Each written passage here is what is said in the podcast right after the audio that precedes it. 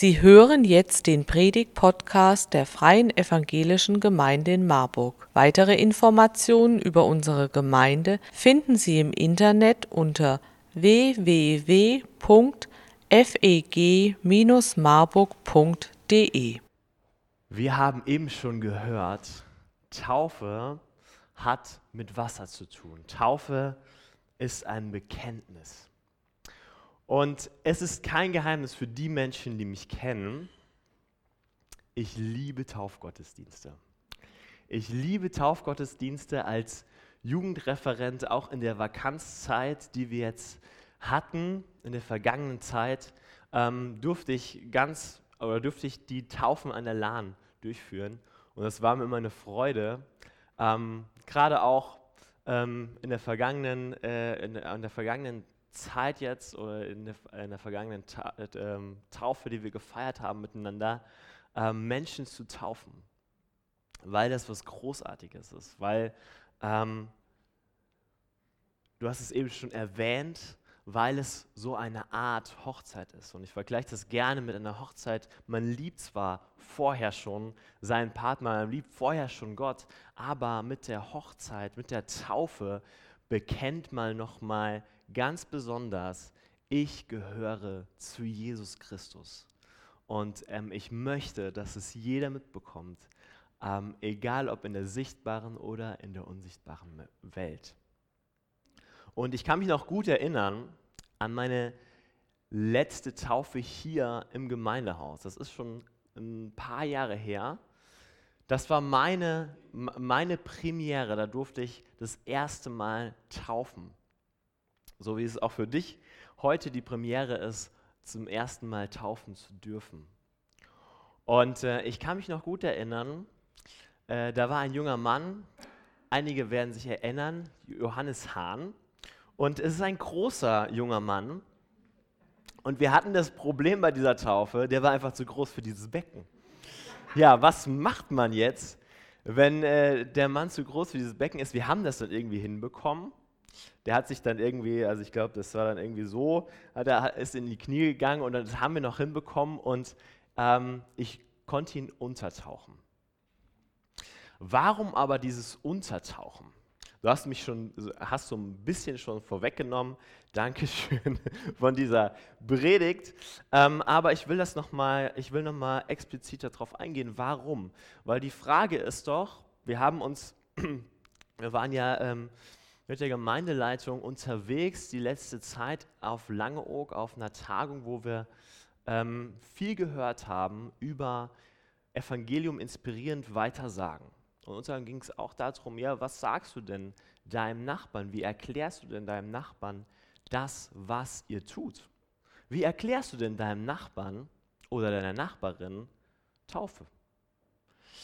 Also ich glaube, einfach nur zu sagen, ja, da tauchen wir halt Leute unter und dann holen wir sie da hoch, reicht nicht auf, weil er wird dann fragen, warum denn? Also jemand, der nicht zufällig in einer Freikirche groß geworden ist, der keine Eltern hatte, die christlich sozialisiert sind, der wird sich das fragen. Vielleicht hat er noch nicht mehr viel mit Kirche zu tun. Der wird sich fragen, warum macht ihr das, was ihr macht? Und deswegen total spannend, Taufe und die Bedeutung von Taufe. Warum überhaupt Wasser? Warum haben wir hier vorne ein Taufbecken mit Wasser? Wir könnten hier auch Flummis da reinpacken und das würde auch gehen oder Sand. Ja, es gibt auch in der Wüste, habe ich gehört, da wo ganz wenig Wasser zur Verfügung steht, gibt es auch Sandtaufen. Aber warum taufen wir mit Wasser? Weil Wasser, die Bedeutung von Wasser hat gerade in der Bibel nochmal eine ganz elementare Bedeutung, und zwar steht das immer eigentlich auch in Zusammenhang mit Reinigung. Wenn du in den Tempel gegangen bist, in das Haus von Gott, dann war klar, du musst dich vorher reinigen. Du musst dich abwaschen von dem, was dich unrein macht, und konntest erst dann in dieses Haus hineingehen. Und so ist es auch bei der Taufe. Da steht auch das Wasser für Reinigung. Und das kann man vielleicht noch dem Nachbarn erklären. Jeder, der schon mal in der Dusche stand oder in der Wanne war, weiß, okay, Wasser ist dafür da, mich auch zu reinigen. Ja, also Wasser als Reinigung. Und wir schauen mal nochmal tiefer in die Bibel rein und schauen uns einen Vers an, zu finden in Römer 6, die Verse 3 und 4. Hier heißt es, ihr wisst doch, wir alle, die wir auf Christus Jesus getauft wurden, sind einbezogen worden in seinen Tod. Und weil wir bei der Taufe in seinen Tod mit einbezogen wurden, sind wir auch mit ihm begraben worden. Aber Christus wurde durch die Herrlichkeit des Vaters von den Toten auferweckt. So werden auch wir ein neues Leben führen. Das wird jetzt schon ein bisschen schwieriger zu erklären. Ihr merkt schon, ne? Wenn ihr jetzt dem Nachbarn das erklären wollt, wird es schwieriger. Vielleicht sitzt du auch heute Morgen hier und ja, weißt gar nicht so wirklich, was ist denn Taufe? Was feiern wir denn eigentlich hier? Mir ging es tatsächlich auch so in so einem gewissen Alter, dass ich mich gefragt habe, ja okay, das gehört halt dazu und wir feiern das halt, aber was ist das? Das habe ich eigentlich gar nicht so begriffen. Und ich kenne auch durchaus Menschen, die, oder gerade junge Menschen, die haben sich taufen lassen und da wurde irgendwie viel nicht erklärt und die haben sich dann einfach taufen lassen und wussten eigentlich gar nicht, was da mit ihm passiert, welche Bedeutung eigentlich die Taufe hat.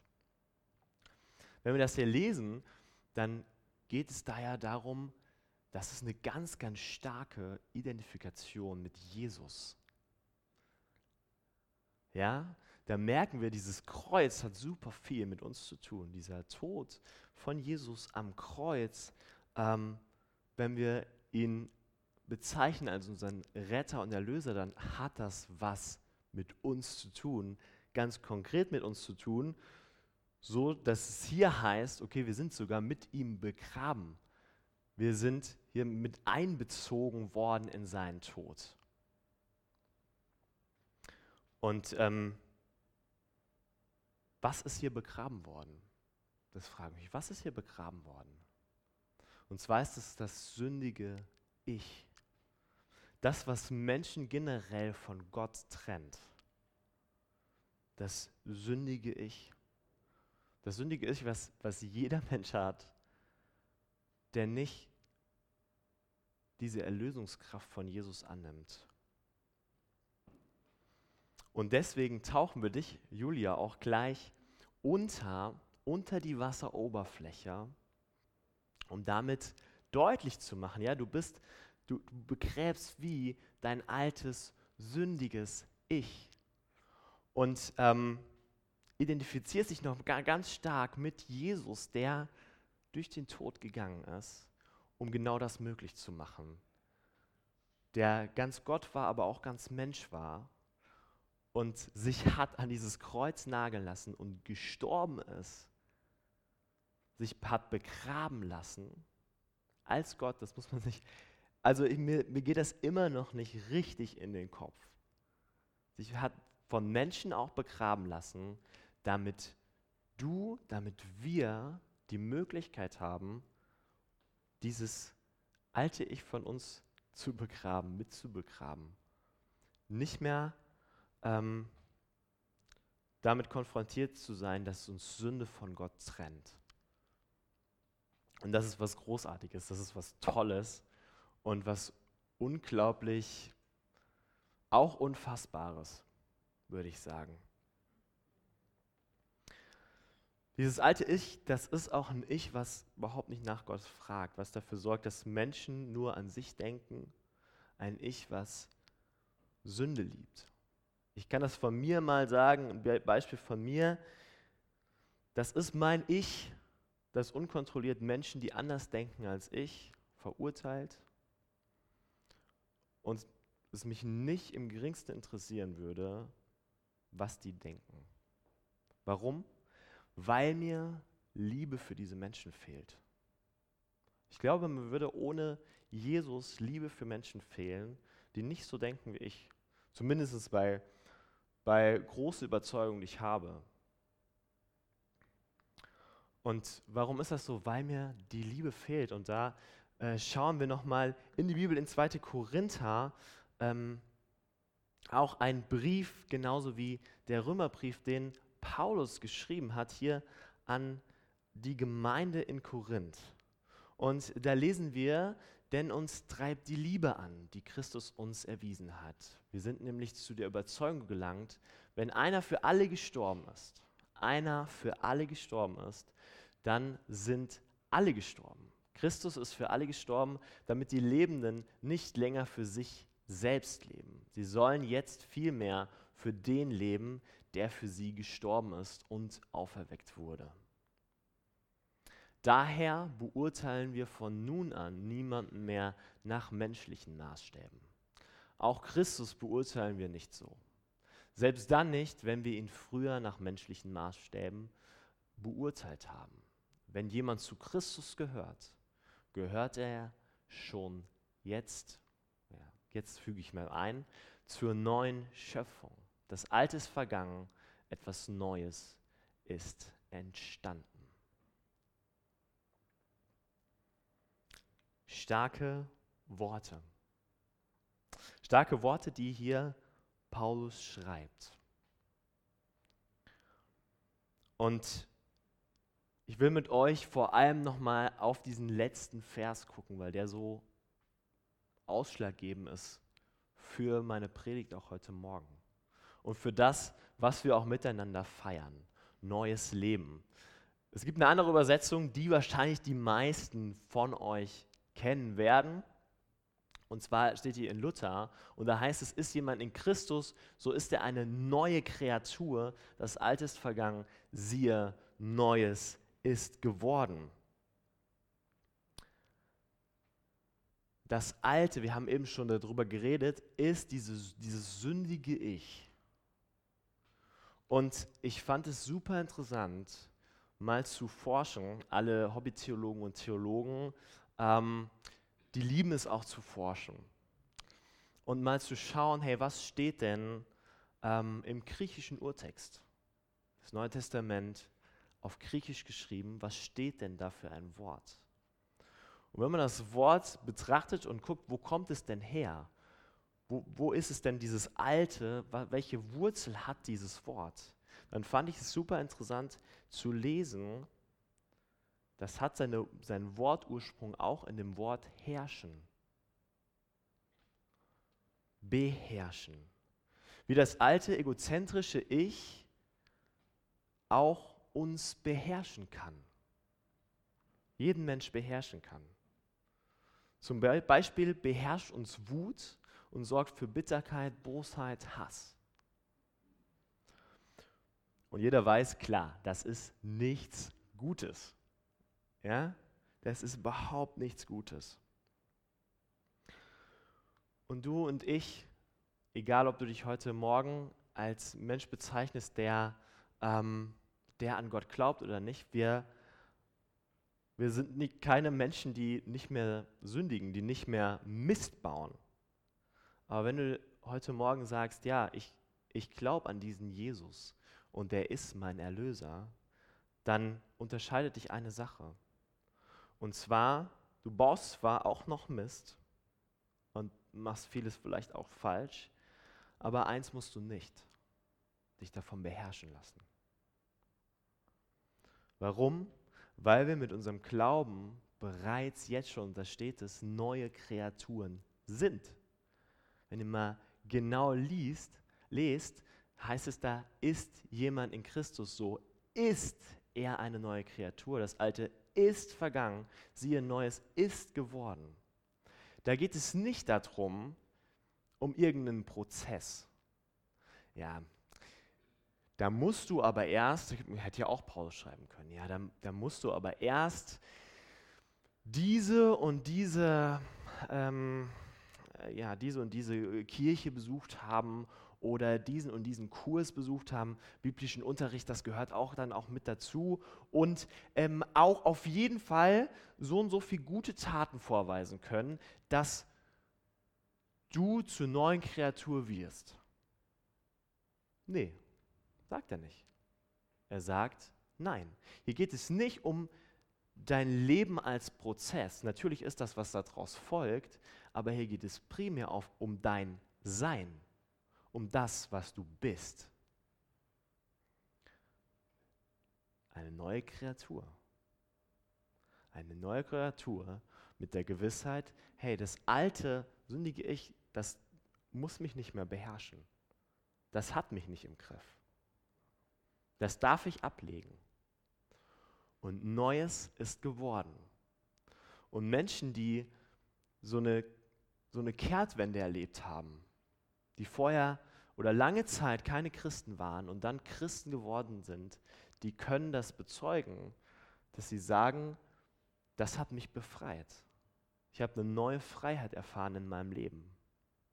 Und ich durfte erfahren, wie eben nicht mehr mein altes Ich und meine alten Verhaltensweisen, die nicht gut waren, mich beherrschen, sondern ich eine neue Freiheit in Jesus gefunden habe. Und dadurch hat sich auch mein ganzes Leben, mein ganzer Lebensstil verändert.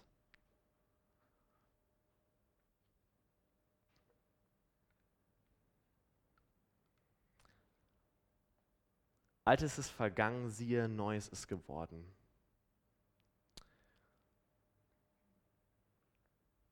Wir sind ein neuer Mensch. Und